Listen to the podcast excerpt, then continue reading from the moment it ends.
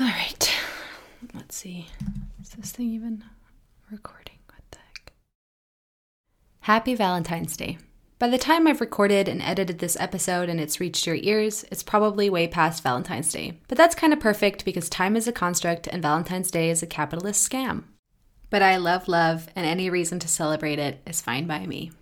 On this episode, I'm going to be alone. That's kind of scary, but I thought I'd mix things up a little bit. I'm going to walk you through my Valentine's Day. Hi, my name is Camilla, and this is Abortion with Love, a podcast dedicated to reclaiming the ways that we talk about abortion.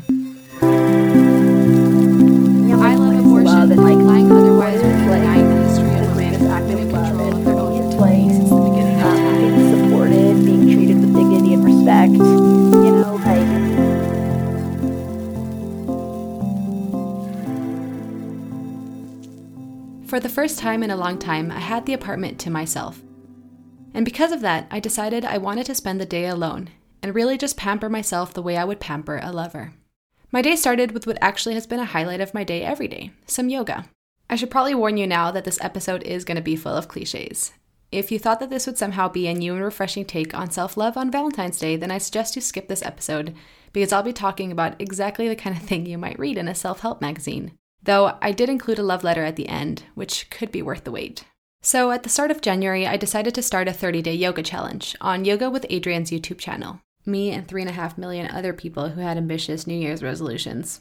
It started with this gnawing feeling that after three months of winter hibernation, it was probably time to move my body a little bit. A workout felt too ambitious, but 20 minutes of light yoga felt doable. And for the first week, it really felt like a chore. I was forcing myself to do my cats and cows and downward dogs. But then something changed, and I started to feel my body get a tiny bit stretchier, my mind a little bit more quiet, and I was walking around with my back a little bit straighter. And it just started to feel really good. But my favorite part of all of this was that Adriene, in that cheesy and cringy way that she can sometimes be, was telling me to whisper things like, I am strong, and making me massage my feet and telling me to wrap myself up in a blanket while we laid still for the last few minutes of the video. And I surrendered those thoughts that were telling me that this was very silly, and I actually started to enjoy these tiny actions. They reminded me of my friend Clara, who's a yoga instructor among other things, and who at the end of every practice would walk around the room giving everyone face massages. And while it's definitely not the same, I realized that I didn't need Clara to give my body that kind of love. Anyway, what I'm getting to is that you can basically skip the 30 day yoga challenge because the best part really is the solo feet massages. But the yoga part was really nice too. Then I spent about an hour in the bathroom.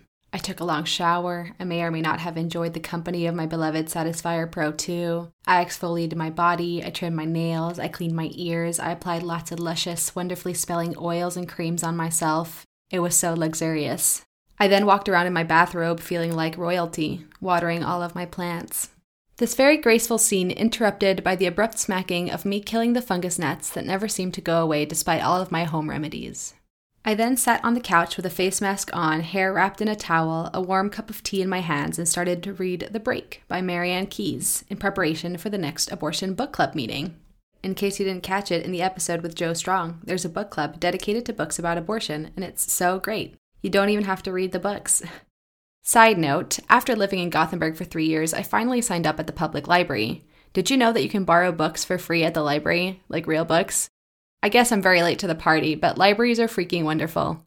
I guess I've always just felt like the books I like to read are not famous enough to be in a public library, or maybe it's just that I love books so much that I very selfishly want to own all of them and build my own library. But being unemployed and being burdened by books that I bought and hated, I decided to give the library a try. And it's the best.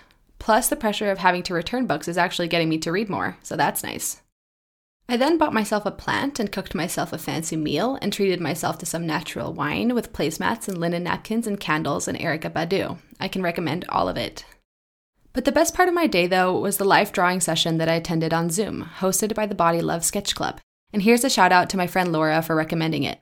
It's a Zoom call of about 50 people, and there's a few people who volunteer to pose while everyone else is drawing.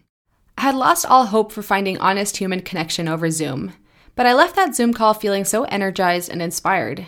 It was a space that welcomed all bodies, all forms of creative expression, where there was just so much kindness and vulnerability and nakedness, and I just had so much fun, and I even mustered up the courage to pose semi nude, and it felt really good. There's something kind of magical about 49 people admiring your body and immortalizing it on paper. I highly recommend it. I think what actually made this day possible was the fact that it coincided with my phone detox. I turned my phone off for 48 whole freaking hours. And when I couldn't rely on social media, I had to find ways to entertain myself. I've been feeling a lot of anxiety lately, and since I had no plans for the weekend, I thought I'd take the opportunity to see what it would be like to be out of service, and it was so refreshing. I thought it would be really hard, especially now that it's winter and there's a pandemic and our opportunities for entertainment and stimulation and human connection feel so limited. But it actually wasn't hard at all. At the beginning, I kept catching myself wanting to fill in those blank moments in my day, while I wait for the water to boil or when I'm sitting on the toilet. But once it sunk in that I didn't have a phone, I just sat and waited and thought about things and looked around me. I feel kind of pathetic saying all of this, like that I'm addicted to my phone and I forgot what it's like to just sit and think and not be distracted all the time, and that the only way to get me to stop scrolling aimlessly on social media is to just turn the whole thing off. But that's how it is, and it worked, and I know that I'm not alone in feeling that. And to end the day of modest indulgences, I decided to write a letter to you. So here it is. Dear listener, your reasons for having an abortion are your own business, and you don't owe anyone anything. You don't owe anyone an explanation or a justification. I don't care if you used birth control or not. I don't care if you're financially stable or not. I don't care if you're single or not. I don't care if the time was right for having children or not. Or what I mean to say is that, of course, I care. I do care, but I care about you, and I trust that you did what you had to do. And for that, I'm proud of you. You are your best advocate, and I'm here to support you in whatever ways you need to be supported. You're entitled to feel whatever you feel, from grief to joy and everything in between. And those two are not opposite ends of a spectrum. It's not an either or. You can feel powerful while you feel powerless. You can feel scared while you feel joy. You can feel freedom while also being so angry you want to break the world around you. Feel it all and feel it shamelessly, unapologetically. Feel everything at the same time, or let those feelings come to you in scattered moments. But let yourself feel. We are all complicated and messy and hold multiple truths within ourselves. The world says that we don't exist, but here we are living, choosing love over fear, choosing abundance over scarcity, choosing to take up space, unapologetically, in a world that is constantly trying to deny us that space. I believe that abortions are a radical act of self love. It's about putting yourself first, of putting your family first, of prioritizing yourself and your own body. It's also a radical act of rebellion, of politely declining pregnancy, of saying, no thanks, not for me, not today, of rejecting society's expectations that tell you that you have to become a parent, no matter at what cost, of rejecting the expectation that women have to sacrifice themselves and their needs for others. It's a radical act of love to future you and your future children, of saying, This world does not deserve my baby, not right now, anyway. I am pro abortion, just like I'm pro universal health care, pro paid parental leave, pro abolition. I don't believe that abortion is a last resort, or a worst case scenario, or a plan B. I don't believe in avoiding abortions or reducing abortions. I am pro abortion because I am pro life. I am pro sex. And I believe in a world where love is not a commodity, where we can love unconditionally and we can prioritize pleasure. I believe that abortion is one of the tools that exists for people to create the life that they want for themselves because I believe that babies should be born in a world that welcomes them and supports them in their existence fully. Because with abortions come intentionality, the intentionality of putting yourself and your community first. I love abortion, and implying otherwise would mean denying the history of women who have been in control of their own fertility since the beginning of time. It would be denying the perseverance, the resilience, the power of women, of people who get pregnant.